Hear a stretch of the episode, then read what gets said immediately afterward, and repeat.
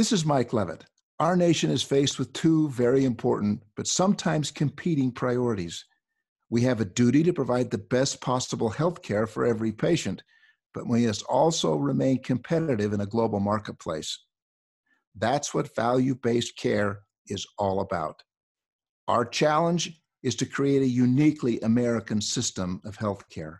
Truly, we're in a race to make value work.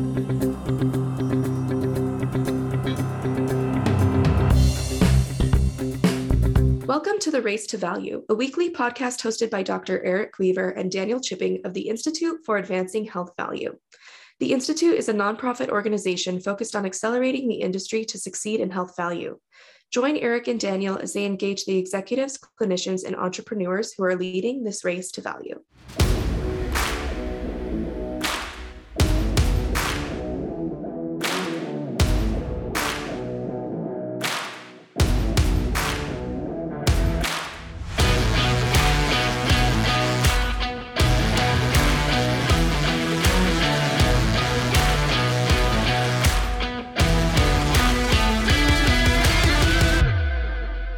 Race to Value listeners, this week we will be discussing telehealth and the pursuit of value based care. One of the silver linings of the pandemic has, in fact, been the expansion of telehealth services and virtual care delivery. The pandemic has also accelerated the healthcare industry's transition from fee for service to value based care. The continued growth of telehealth is fueled by providing incentives for care delivery in the lowest cost settings, identifying and interacting with highest risk individuals before disease onset, managing care teams and more efficient workflows, and taking advantage of digital remote technologies. Virtual care is an easy and cost effective path to achieve value based care, thereby improving health outcomes and patient satisfaction across a broader population of patients. Our guest this week is Dr. Carrie Nelson, the Chief Medical Officer for Amwell, a leading digital care and telemedicine company. Dr. Nelson's a seasoned physician leader committed to healthcare transformation, and she's demonstrated success in innovation and change management, physician engagement, solution development and deployment, value based care, managing and coaching other leaders, and delivering results. Before joining Amwell as a chief medical officer and president of their Amwell Medical Group three months ago, she served as the senior VP and CMO for population health and health outcomes at Advocate Aurora Health. She's also served as the chief clinical officer for Advocate Physician Partners, a benchmark organization known internationally for delivering value based care and collaboration with about 5,000 employed and independent physician practices. With more than 28 years' experience as a family medicine provider, Dr. Nelson is an innovative physician leader with a proven track record in quality improvement, patient safety, and population health. Well, if you like this week's episode with Dr. Carrie Nelson, don't miss the opportunity to learn more about future ones by subscribing to the Race to Value weekly newsletter at racetovalue.org. And we appreciate your support as well by leaving us a rating on Apple Podcasts and sharing your perspective about the show.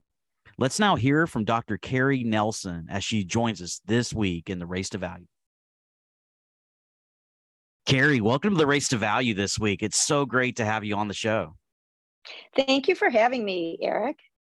Dr. Nelson, we couldn't be more excited to have you on the podcast this week. You and I initially connected while you were the senior vice president and CMO for population health and health outcomes at Advocate Aurora Health. And as a leader of value based care operations at this nonprofit integrated health system, you oversaw a risk bearing network of 5,000 physician practices responsible for 1.3 million patients in the MSSP program, capitated MA, commercial risk contracts, and the BPCIA program. And Advocate Aurora Health was immensely successful in the MSSP. I mean, I remember you telling me you've had total savings of 414 million since joining the ACO program. The 28% imp- improvement and total savings in that last performance year uh, came under your leadership. I know you were working with teams in Illinois and Wisconsin to help learn from each other and improve on how to improve and improve on how to provide best high quality coordinated care while managing costs. In June of this year, you left Advocate Aurora Health to join the executive team at Amwell. And as their new chief medical officer, you're focused on empowering provider and payer organizations to achieve greater clinical, operational, and financial outcomes through Amwell's leading digital care delivery platform.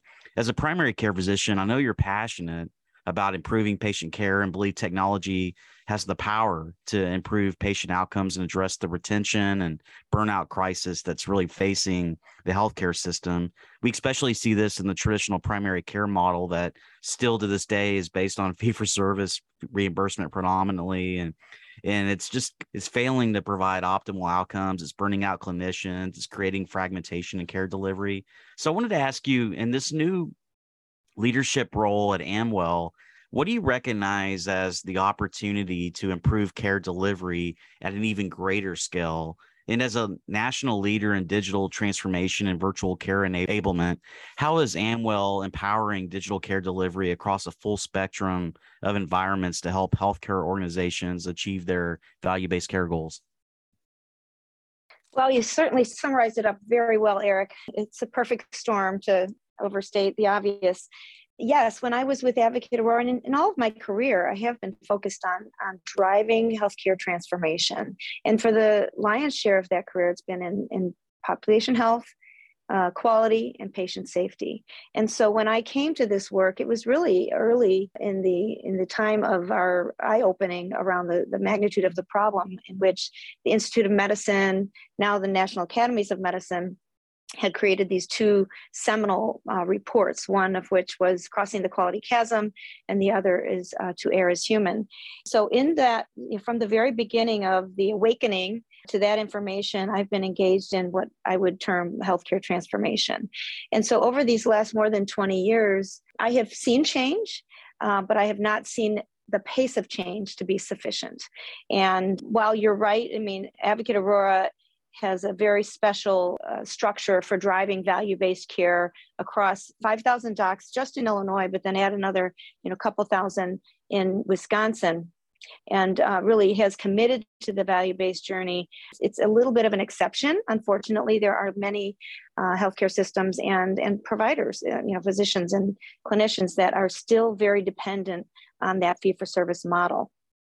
We saw how the results of uh, the outcomes of our healthcare system uh, have fell far short of, of its potential. And you know, in many ways, I, I do blame the, the fee for service model, and I think that's why you're here uh, with this particular podcast called Race to Value, because uh, I think we've got to up the pace of change for sure. As we went through the pandemic, I think many of the consequences of that broken healthcare model really showed themselves in uh, the poor disease control that that people came into the healthcare system with that made them more susceptible to high morbidity and mortality with the pandemic. And as I observed the pace of change in the context of the pandemic, I was wowed by our ability to really turn on a dime and get the work done that that needed to be done. That also meant putting a lot of things off to the side. So the capacity for healthcare systems to change is limited. Um, and i think that that limitation is multifactorial. So it, the sources are multifactorial. Some of it is culture, some of it is the failure to adapt, adopt technology to better inform and and complete the healthcare model in a way that that can get us to those better outcomes. But it's also it, it has to change. So our our slow pace of change, I, I became impatient with it. I thought we could do something more transformative following our learning from the pandemic. And yet I recognize that many cases we, we went back to in a lot of health systems have, have kind of gone back to more traditional ways of operating which is a very slow uh, rate of change. And i recognize that health systems and payers those that are functioning in the traditional healthcare system need strong partners.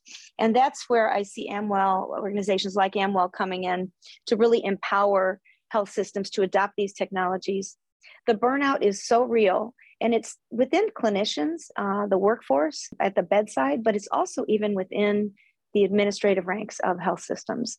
There is no shortage of things that need to change, and even you know trying to choose those priorities is mind blowing in and of itself. And so, uh, a lot of healthcare leaders don't have even sufficient time to think. And so, working with an organization that has thought deeply about the potential of, of tele-driven care and how it can truly get better health outcomes at a lower cost uh, is what's needed. Health systems and payers can benefit from the, the shared wisdom of the challenges within healthcare that come from our traditional healthcare partners and the solutions that we've created at, at, at Amwell and other uh, tele-driven healthcare organizations uh, like Amwell. Dr. Nelson, I'm inspired by your vision and your leadership in the value movement. You recognize the impact of virtual care, and you've re- as you've referenced, and and you know that telemedicine or telehealth is much more than a cheap digital knockoff of in-person care. Instead, when we think about using it appropriately, it can really be transformative in improving patient health and reducing overall costs of care. It also makes care more equitable and accessible to the 89% of adults who own a smartphone, including those in medically underserved communities. And during the pandemic, we saw this explosion of telehealth activity and that impacted consumer expectations for care delivery, especially with patients who now saw that they could receive high quality care through a virtual visit.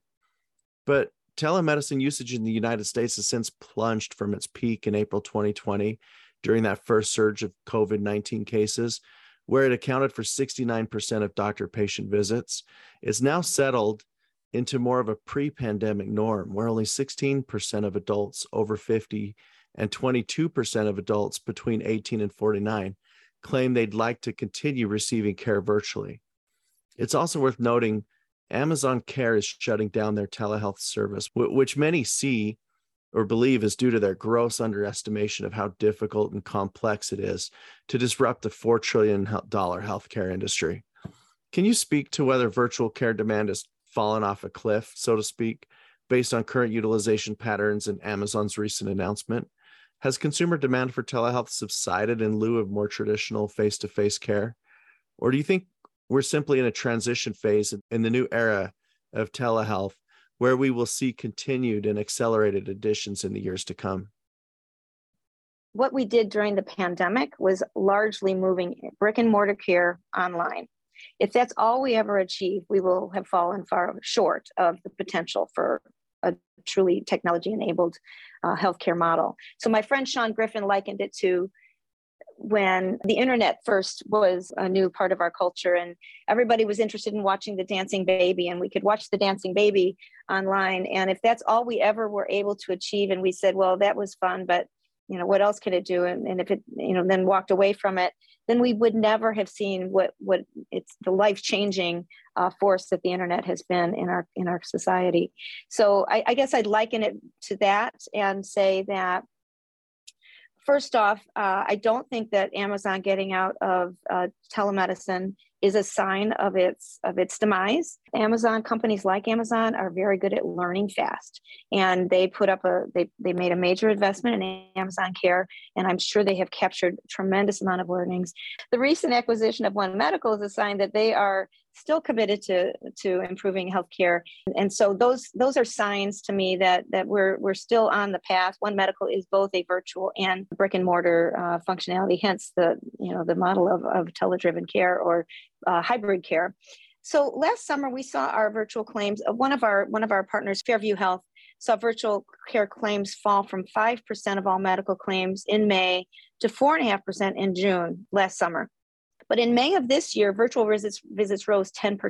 We're seeing a, a lot of acceptance for wider use cases for digital care delivery that goes far beyond seeing that doctor via video visit. And I would say, as an example, we have uh, two different products that are really um, holding their traction. One is uh, called Conversa, which is very much a disease management solution, a wellness solution, and it's remote patient monitoring in a way that goes beyond remote physiologic monitoring.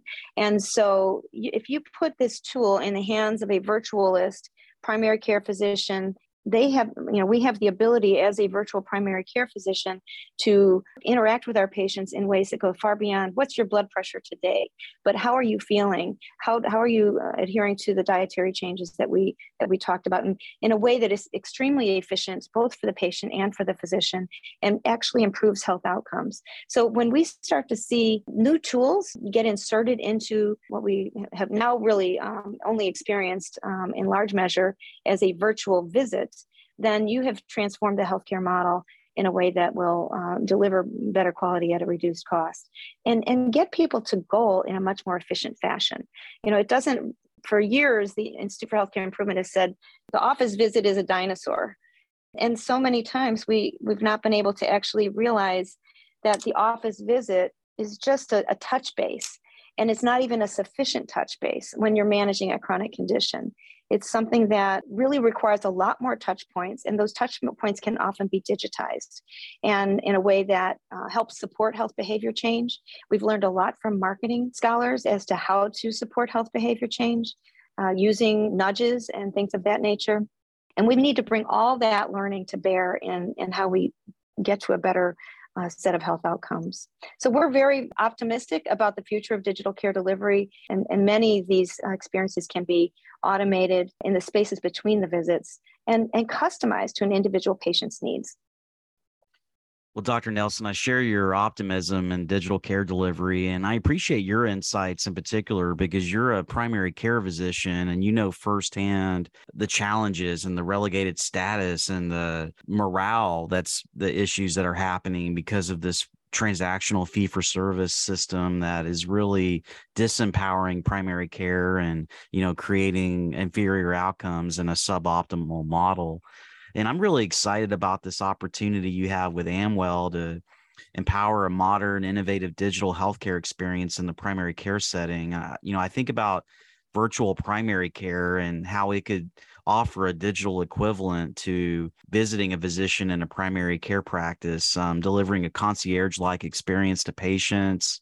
You know, a virtual solution in primary care can facilitate an even stronger relationship if done correctly with the primary care provider and it could dramatically improve care management.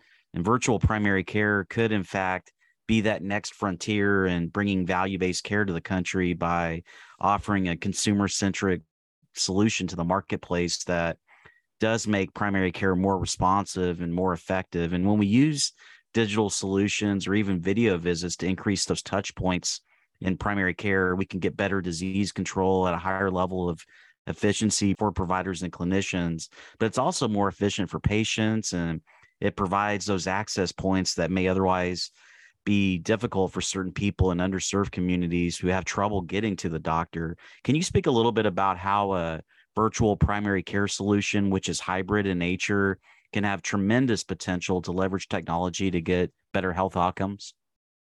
So I'll start with a, a couple, uh, first off, a couple statistics. So we know that people in rural communities have problems with accessing healthcare, both from a primary care perspective and a specialty perspective. And as a primary care physician myself, and I've been involved in my national academy, the Academy of Family, American Academy of Family Physicians, and I've heard firsthand from some of my colleagues in rural communities that they can't recruit uh, that they are having trouble getting anyone to, to come into those communities to replace them and they're they're aging and um, looking at retirement.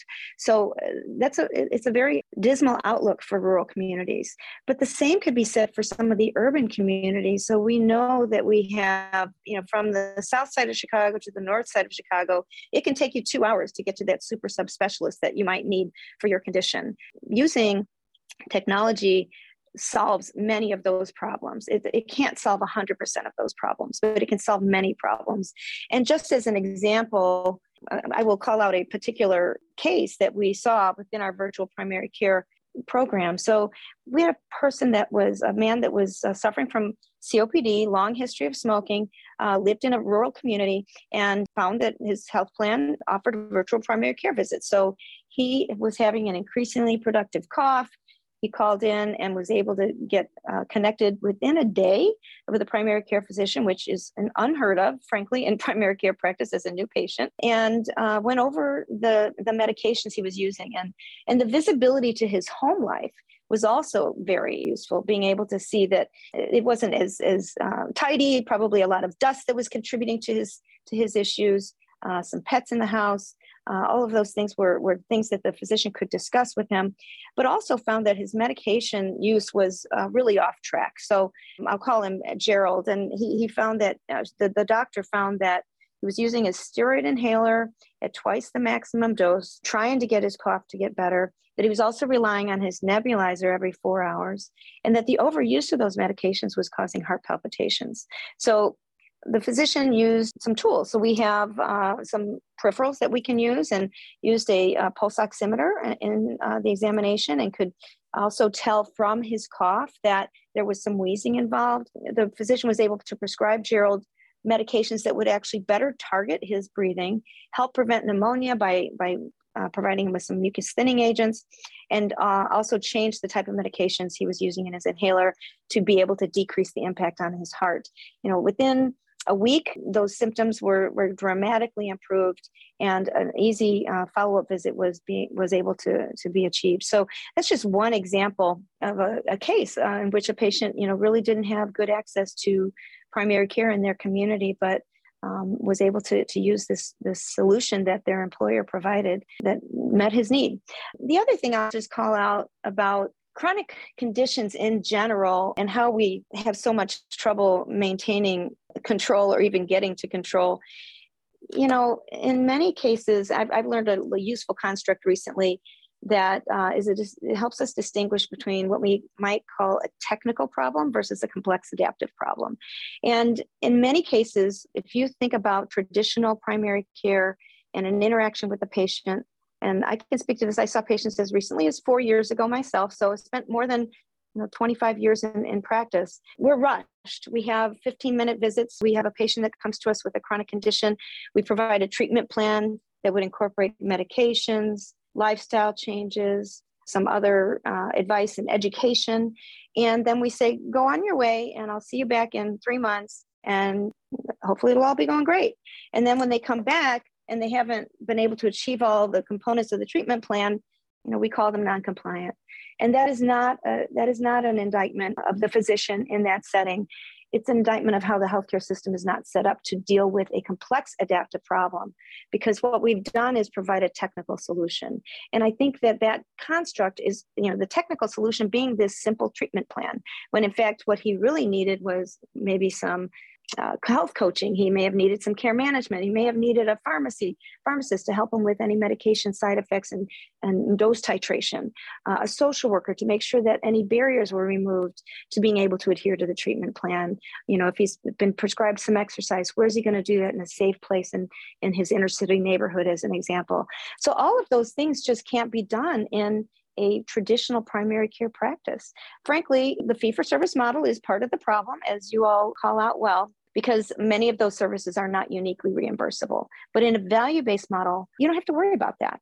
You're really worried about delivering health.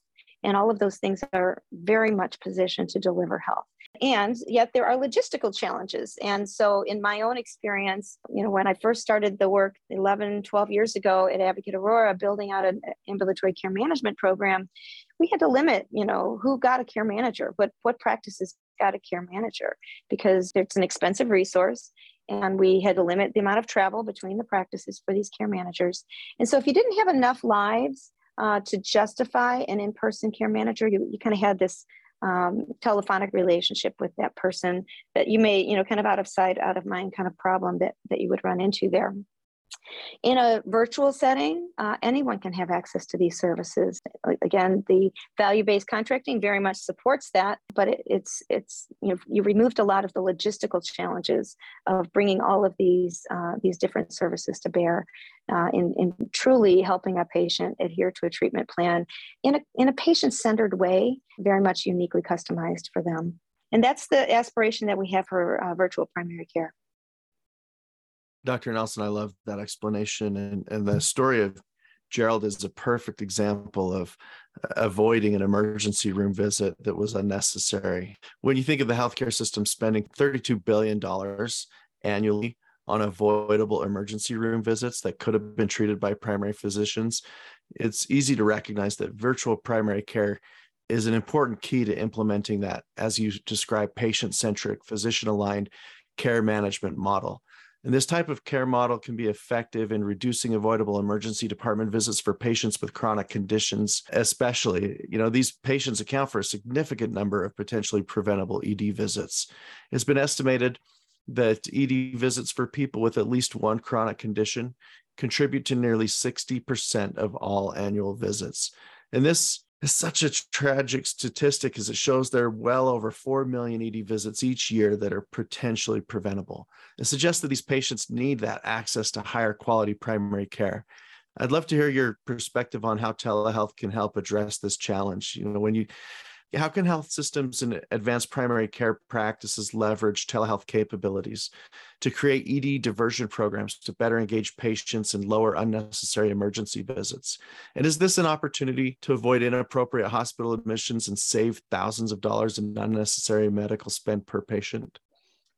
Absolutely. So, in a setting where you've got a virtual primary care physician, you have established a model of care that now a patient is more likely to turn to at any time. And so we have urgent care as well. And it might be your virtual primary care that's available to you because we do have very short wait times to be able to get into the primary care on the virtual platform. But you also have the wraparound service of the 24 7, 365 virtual urgent care. That in itself has been shown to significantly decrease emergency room visits, at least 20% in many cases. And when you ask a patient, you know, what would you have done if you had uh, not had access to this service? Then they would, you know, they oftentimes would say, they oftentimes do say i would have gone to the emergency room. And so that's one thing. And when i say you know at least a 20% that's that's just in a population where not everybody's even adopting the virtual care. We do find that the urgent care solution about 86% of the time can take care of the problem in the video visits. That only 8% of the time do people need to be referred to acute care uh, settings or even just in-person primary care settings. It's it's not even often the emergency room that they need to go to a lot of the source for that is is challenges with navigating the healthcare system and people need more support with that. And so we do have a virtual an automated emergency department follow-up program uh, with our conversa product. And, and one example is uh, one of our health system partners spectrum health use the automated emergency department follow-up program. And it allows them so if you've gone to the emergency department first off you can be put into a virtual room to where you actually speak with a virtual virtual primary care. If, if you once you've been triaged, you can speak with a virtual primary care physician, and and your your your condition can oftentimes be managed that way, uh, and then you can actually have the experience that you might go virtual first next time because you've already had this great experience.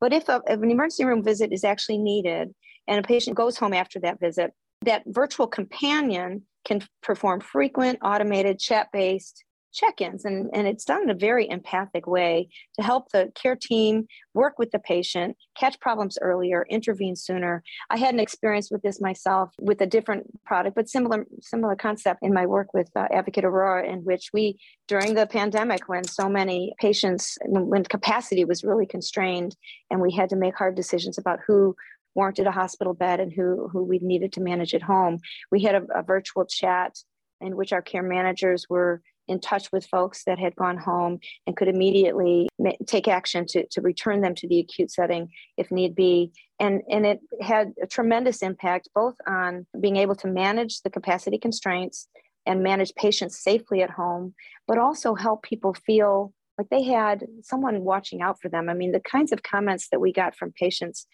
from this experience were not nothing less than purely heartwarming. Um, you know, they're isolating. Many of them are isolated to begin with, but then they're also isolating because they want to protect their family. And the comments were like things like, you know, I didn't feel so all alone. That kind of support is just it's wide reaching it goes beyond the physical and into the emotional and, and mental health of, uh, of the people that we're serving by being able to have at ready hand the ability to reach out and, and have a, a, communication go to a healthcare provider that can take action for you. So, with Spectrum Health example in particular, they use the audit, uh, automated ED follow up visit uh, in that fashion, and then more than 20,000 patients participated in the first year. They found that unplanned admissions, emergency department visits, other acute care episodes for those people that used it were uh, about 5% lower than the control group, and that resulted in about a million dollars worth of annual savings. So just a tremendous amount of, of, of potential there, and and really just scratching the surface with those twenty thousand patients. There's so many more that could benefit with so much more impact. And the care team and patient satisfaction was very high. 90% of patients said that the chat was helpful in their care. So uh, it's it's just really a win-win for a burned out healthcare workforce, patients that aren't getting what they what they really need from the traditional healthcare system. Well, it seems like it, you know, it's a win-win in the purest sense. I mean, you have a way to improve outcomes with patients that that need care, avoid the ED. You have a better experience, and then providers um, have a more efficient workflow, and that contributes to the quality of life. And then you just think about the the outsized impact and the potential to really make a difference. Um, Daniel mentioned earlier, and in his question about the percent of ED visits that are based on chronic conditions that are undermanaged in the primary care setting. And it's just, such a pervasive problem. I mean, right now, if you look at the senior population, you have two out of three Medicare beneficiaries with two or more chronic conditions, and one in three patients are living with four or more chronic conditions. And chronic diseases are the leading cause of death and disability in the US, accounting for seven and, and 10 deaths Many patients that were hospitalized or killed by COVID 19 infection had chronic conditions related to obesity. They had COPD, hypertension, diabetes, cardiovascular disease, and chronic kidney disease. Even before the pandemic, the US spent $214 billion on medical interventions for preventable complications from events such as heart attacks and strokes. And we lost 138 billion in worker productivity. And the research is demonstrated time and time again that care management reduces total cost of care for chronic disease patients and improves their overall health. But despite the impressive research and the results, patients still to this day continue to receive care management services that remain the exception, not the rule. So I wanted to ask you, Dr. Nelson, I mean, why is it the traditional approach to managing chronic disease is so ineffective and how can virtual visits and chronic care management programs that combine telemedicine and wearables allow for better disease control and fewer complications at a lower cost yeah, you've really nailed it. I mean, it's it's uh, it's a huge cost uh, generator in our, and it's it's detracting from our ability to invest in many other health producing things like education, right? So if we're spending so much on healthcare and chronic disease is a major contributor to that, it's a it's an opportunity cost to other areas of our of our society that could actually produce more health. So as I mentioned, we have approached chronic disease as a technical problem and provided technical solutions, and just to define that for a moment, a technical solution is one that can be solved by an expert. And if that were the case, that scenario where a primary care doctor or even a specialist who provides a treatment plan to a patient, that's a technical solution. And if, if it was solvable in that fashion, it would have happened by now. Instead, we really need to address the complexity of managing chronic conditions and and the various tools at our disposal to be able to do that. So you mentioned care management the term care management, um, I think my traditional mo- model of that is really a, a, person, usually a nurse, sometimes a social, social worker, who's engaging with a patient to help understand, um, have, have productive patient activating conversations with them, help them problem solve to be able to adhere to a treatment plan, uh, engage in better lifestyle behaviors, understand the nature of their kind of con- their chronic condition and its triggers. As you can imagine, it's a very expensive resource. So, in a fee for service model, care management is almost never a, f- a possibility. It's not un- it's not uniquely reimbursable except for by some recent Medicare codes, but a lot of uh, traditional physician practice they can do the work that's consistent with being able to bill for those codes but it's not a slam dunk that care management actually produces a result. There's a lot of literature out there that shows the variability of care management outcomes and so it's a very special skill that that needs to be brought to bear in order to get the outcomes that we need. In a value based arrangement uh, we have the ability to to use care management for its best and have make sure that it's adherent to, to the best principles uh, that we know produce results. But I would go beyond that because it's it's a very expensive resource and it doesn't take advantage in and of itself of all that we know about health behavior change. And so these tools like our Conversa uh, product and other digital therapeutics that are out there have the ability to walk with a patient throughout their day and help them track their their progress So I'll give an example. Prisma Health, another one of our health system partners, uh, is using our Conversa automated care program for chronic care management, uh, diabetes, heart failure, COPD, and asthma. Also, women's health and pediatrics, as well as wellness and obesity. And the experience that they they have is that it allows uh, them to hear more from patients, to collect that self reported data on their condition and use that information to navigate them to the right avenue for care. And they've seen better adherence to the uh, treatment plan and it deepens the relationship between the patients and their care teams. You know, this very central relationship between the care team, one member of which is the physician and the patient is is really where the power needs to be highly leveraged. And, and, I don't think that we're there at this point in time, but but these kinds of tools have that impact. When you describe it, it may feel cold and impersonal to think about a you know interactive text uh, conversation or even automation that's involved in that ai that's involved in that or even automated voice recognition those kinds of things may feel cold and impersonal but it enables a more functional together with real human interactions between the patient and the care team. It's a more functional uh, relationship in which the old Ed Wagner chronic care model called out as really critical to getting better uh, chronic disease results, and that is the prepared, proactive practice team and the uh, informed and activated patient. And that's what these tools are really designed to to bridge. So there's a lot to be said for for bringing a lot more diversity of tools to the chronic condition enterprise and, and all that we're trying to achieve with that including you know better disease control but just better life just better life for our patients. Uh, it's no fun living with a chronic disease but it can be it, it can be manageable um, with the right tools. The other thing i'll call out that's a distinction between some of the tools i'm describing and the remote patient monitoring that is currently reimbursable. So remote patient monitoring takes on two forms. One is physiologic monitoring, and the other is real person monitoring, remote person monitoring, you might even call it. So, physiologic monitoring has reimbursement codes associated with it, in which uh, if you are monitoring a person's blood pressure remotely or their blood sugar, you know, there's a Medicare code for that now. Remote person monitoring is actually taking the entire uh, experience of a person living with a chronic condition and helping capture that in, in a way that allows them to interact with their care team to create better health. Now, patients are more than their vital signs, but the reimbursement that's associated with remote physiologic monitoring seems to presume that it's all about the vital signs. So uh, there's just a lot to be said with capturing patient reported outcomes in a way that moves the ball forward in managing chronic conditions. Dr. Nelson, you paint a great picture of the potential of these virtual solutions. And as, as we think about the utility of telehealth becoming increasingly evident, you know, it's also become apparent that there are significant challenges with serving the needs of vulnerable populations. You know, telemedicine can do a lot to alleviate the relative misdistribution of providers and bring healthcare to rural areas of the country and areas that, are, that have fewer resources. And the ability of, te- of virtual care to address inequities in access was readily demonstrated during the pandemic. And the smartphone is fairly ubiquitous and capable of video interactions, and it proved to be a lifeline for these underserved populations.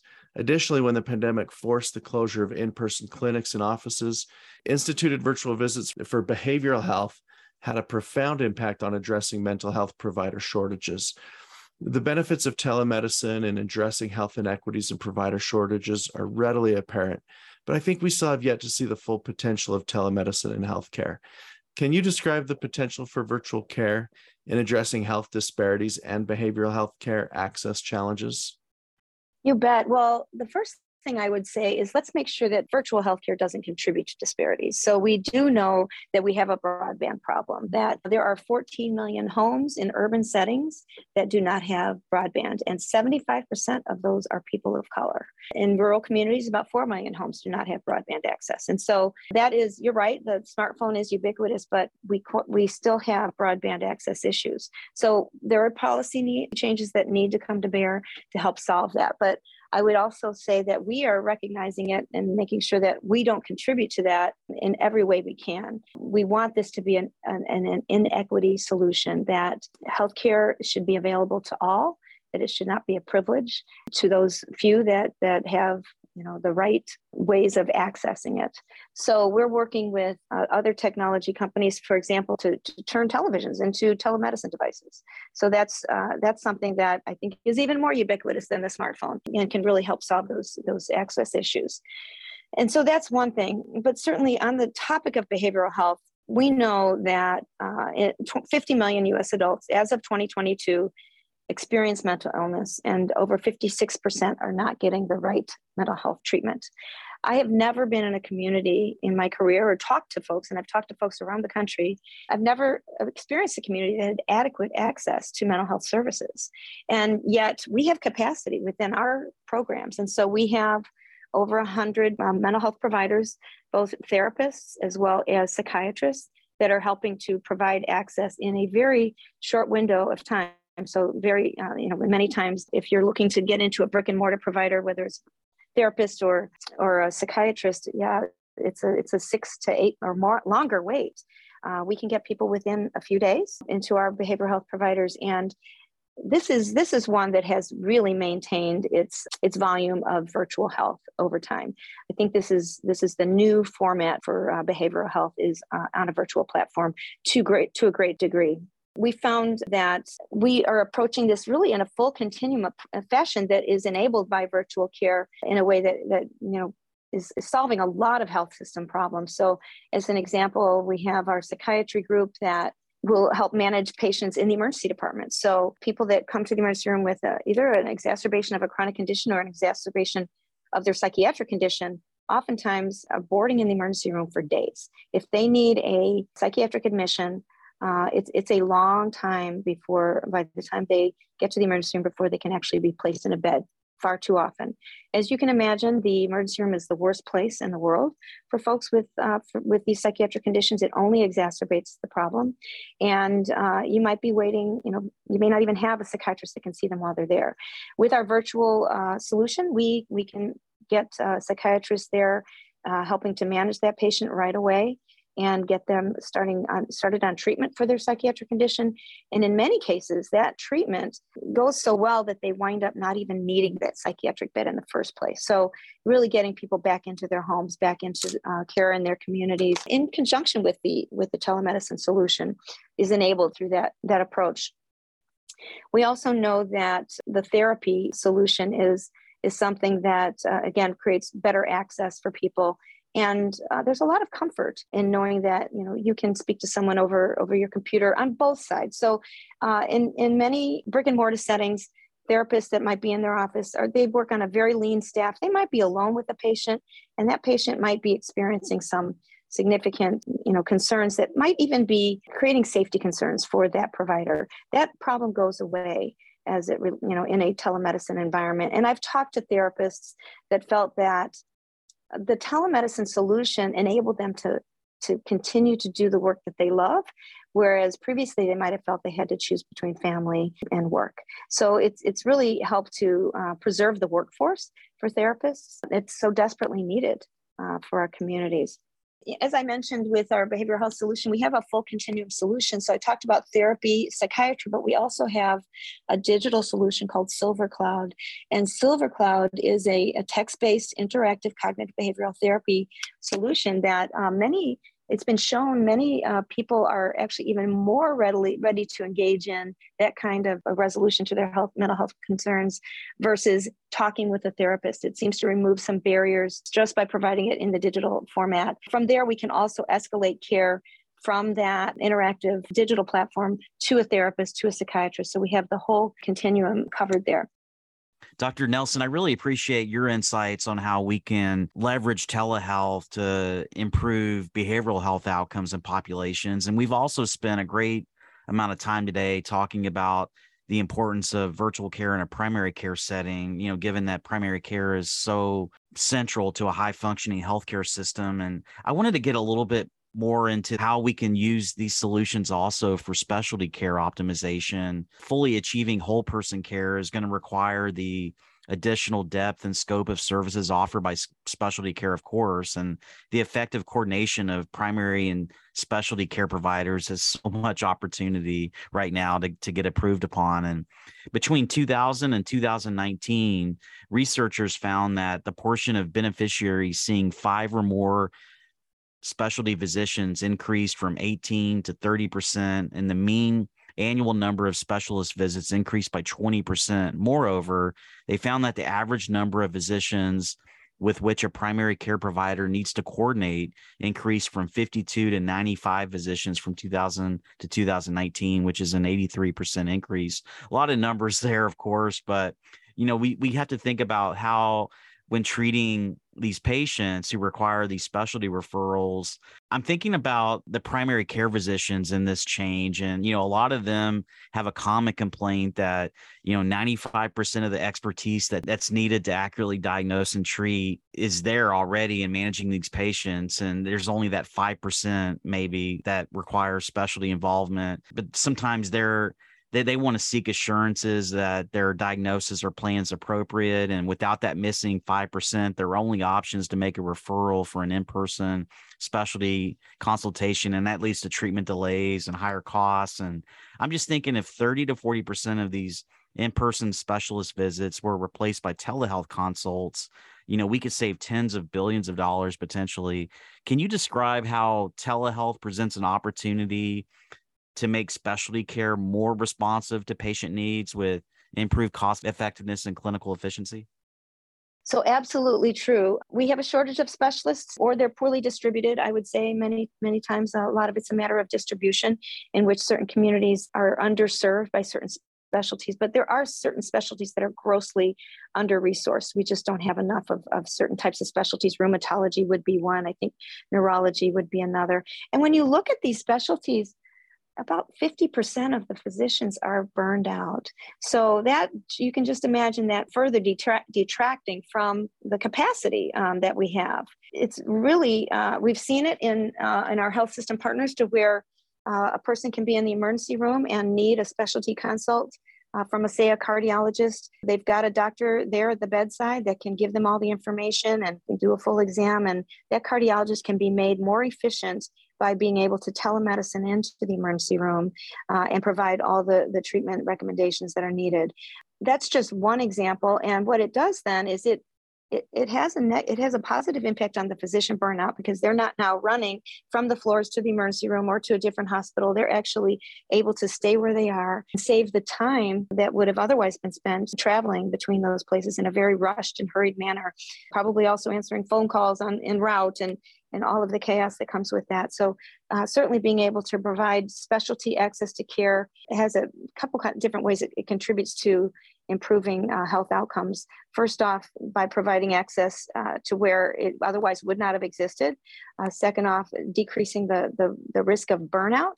And um, I would also say in a primary care setting, many times primary care doctors when they live in a in a setting where there's limited access to specialty care and i would say that's not just in a rural setting if you're a primary care doctor that treats a largely medicaid patient population in chicago while you have the best and the brightest within academia, it's it's oftentimes quite a wait to be able to get a Medicaid patient in, in to see a specialist. So uh, those kinds of things are all you know contributing to specialist access. So PCPs can be pushed to the edge of their comfort zone in terms of managing a condition that should perhaps be managed by a specialist or at least consulted, having a special, specialist consulted.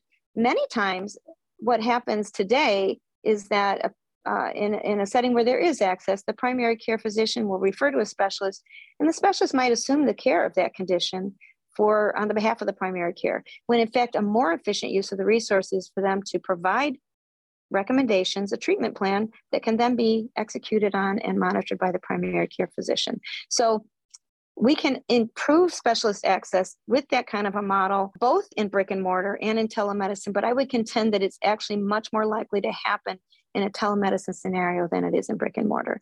And so that's a change that uh, I think can have wide reaching impact on overall specialist availability and help primary care physicians function to the best of their ability with, within their own practices. Just as another example, we, we uh, work with Penn State Health and they launched a hybrid cardiac rehab program, which they found better fit patient needs. So cardiac rehab is something that is grossly underutilized in primary and in care. So people that have had a cardiac event should go to cardiac rehab, but many times you know, it, it's probably less than 10% that actually complete cardiac rehab. With a hybrid program at Penn State, they were able to get 85% of patients continuing their in home exercise program six months out from completing the program. So, that ability to uh, engage with patients both in person and in a hybrid manner was really uh, a game changer in, in, terms of people being able to uh, complete this really vital type of care uh, of cardiac rehab that will improve their, their quality of life over the long term. Dr. Nelson, I'm so excited by the the advances that you're sharing in these awesome stories and and I think about uh, the change that is upon us and and you mentioned earlier in our conversation something about health policy briefly and how it could drive telehealth adoption in the future or limit it and you know we think about expanded access to telehealth services and these rapid advancements in technology a lot of that was spurred by the pandemic you know it resulted in telehealth becoming one of the very few but positive developments out of the COVID 19 crisis. I mean, we saw millions of patients have access to quality healthcare, lowered healthcare costs, and improved health outcomes. And, and earlier this summer, in a rare and kind of overwhelming demonstration of bipartisan agreement, HR 4040, or the Advancing Telehealth Beyond COVID 19 Act, was passed in the US House with a final vote tally of 416 to 12. The onus is now on the US Senate to act and soon. This legislation would extend vital telehealth flexibilities enacted during the pandemic, making expanded telehealth available through 2024. Public opinion is in favor of the legislation, with 78% of surveyed US voters, including broad majorities of Republicans, independents, and Democrats, supporting the permanent protection of telehealth access. In your opinion, will this legislation bring us closer to permanently expanding telehealth services and allowing Americans to continue to access critical health care from the comfort of their home? Yeah, I, I, definitely think can't put the genie back in the bottle, and this is a way to make sure that that that genie has a more uh, prolonged time frame within which to work its magic. We have not fully harvested all the learnings from the pandemic at this point, and uh, by getting out of the urgency of the pandemic and being able to implement telehealth in a, the context of a, of a regular you know healthcare experience we we can uh, enhance our learning and and get it more fully hardwired into the care model. I will also say though that you know legislation is necessary but not sufficient. We need tremendous leadership in this area. As a healthcare leader myself it's hard to keep up the good fight and our, our, physicians have been burned by technology advances in the past. So we've got you know the example of the electronic health record which has has degraded the experience of our of our clinicians in practice in ways that uh, are contributing, have contributed very significantly to the burnout problem that we have. So, those physicians and, and other members of the care team have been burned. We've got to listen really hard at this time to make sure that a tele driven care model achieves everything that it can achieve, both for the health outcomes of the people that we serve, but also to decrease the burnout in our healthcare teams. And that's going to take a lot of listening and partnership with those healthcare teams. It's hard to do that uh, in the context of you know a very busy practice. But here again it, it's going to take a lot of uh, folks working together that are locked, locking arms in order to be able to see this the potential of tele-driven models of care uh, fully realized. Uh, legislation delaying the the rollback of the waivers is a, is a valuable step forward uh, we do need to make them permanent. Patients very much want to maintain this uh, virtual model of care. When, when patients and physicians are surveyed on their opinions about this, patients overwhelmingly have a higher uh, positive response than uh, than physicians do in terms of uh, embracing a tele, telemedicine model of care. You know, when I hear from physicians about why that is, I think there's the the desire to return to what is familiar even if it isn't better Uh, and some of it is, is based in fear. So we have a lot of cognitive bias that's based in fear, uh, but we also have the experience of our providers that we burned them with, with, the, with the last technical revolution in care. And so uh, working together with legislators and helping the patient's voice actually inform how we use telemedicine in the future and helping our physician colleagues understand what's in it for them to, to engage uh, in, in a better tele-driven model of care is, is going to be a lot of work and that's going to take years but the faster we can do it i think the better off all of us will be well, Carrie, I hear you saying tele-driven models of care are the future, and we're going to need partnerships. And I think that is so true, especially if we look at some of the futurism trends that are projected for the uh, evolving healthcare industry, getting into asset light models. Uh, for example, you know, as care becomes more virtualized and procedures are going to shift more and more into the ambulatory setting, you know, the the hospital of the future is definitely going to be more asset light, and in that model you know they're going to be providing higher levels of emergency medical and surgical care with capacity weighted towards more intensive patient management and the acute care facility is going to be supported by this network of connected and expanded ambulatory resources enabled by remote patient monitoring uh, virtual care telemedicine and and then we had to think about this trend towards hospital at home models where patients are going to receive acute level care in their homes rather than in a hospital. I mean, that's certainly going to be a big part of the future. And this new model is going to require health systems to find digital care partners. However, you know, I was looking at a, a survey recently and uh, of health systems, and 82% of them reported that they viewed telehealth companies like Amwell or Teladoc as competitors. so I find that I found that interesting, and that this is second only to the percentage of surveyed health systems that named other health systems as competitors. So I wanted to ask you in this move towards the a tele-driven future in healthcare and asset-light care delivery and all of these other trends that are on the horizon. What is the opportunity for traditional healthcare systems to partner with virtual care enablers to improve care delivery? And if you were an incumbent health system leader, and I, I know you know that role well, you know, how would you be thinking about the competitive landscape where you see many early stage non-conventional healthcare companies uh, coming in and disrupting the marketplace? Yeah. Boy, you really, uh, well, first off, I love the vision that you paint of the future with uh, asset light hospitals and, and, and this really important partnership and what's possible in the future. I hear your point completely that it's a change. You know, tele, telehealth uh, companies uh, have entered and really, I think, anchored themselves in the landscape of, the, of healthcare. And I will tell you that Amwell's position is not to compete with the folks that we work with.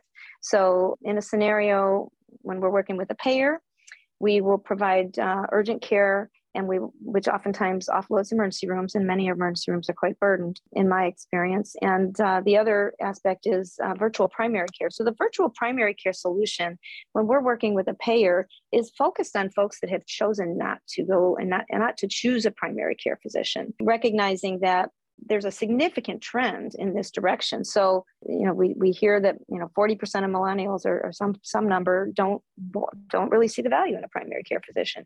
But we also know from the work of people like Barbara Starfield that primary care, when it's fully realized and um, resourced in a community, has a significant decrease on cost and an improvement in quality.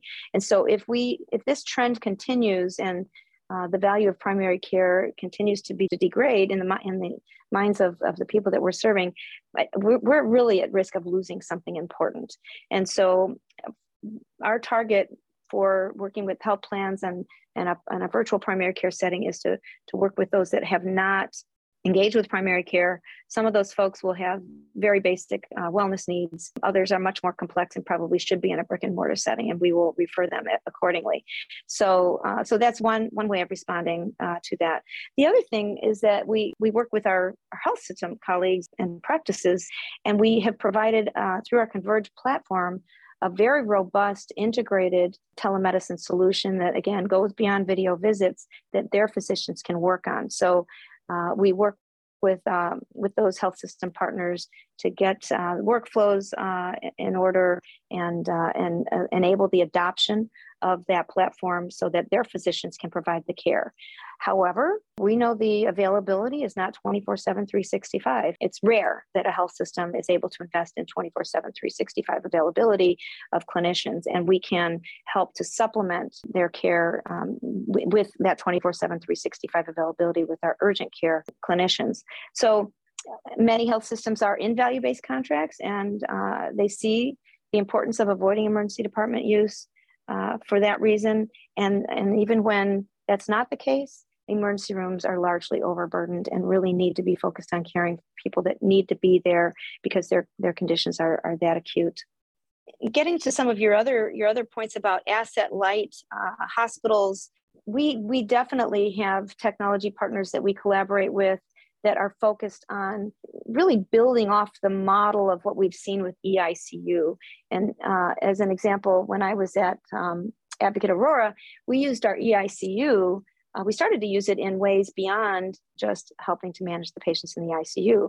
We did a pilot program in which our EICU was enabled to follow up with sepsis alerts. We know that clinicians working at the bedside and taking care of the totality of the needs of a patient are over alerted and sepsis alerts just contribute to that and we found that that we weren't getting the traction we needed in in, in order to uh, get the response on on the sepsis alerts and and by using the the EICU in a way that we were responding to the sepsis alerts, we could distinguish who really needed to have their care escalated to a higher level of focus because they might be having sepsis or, or those that were, you know, not necessarily having sepsis, but many times we're having another uh, source of deterioration in their care.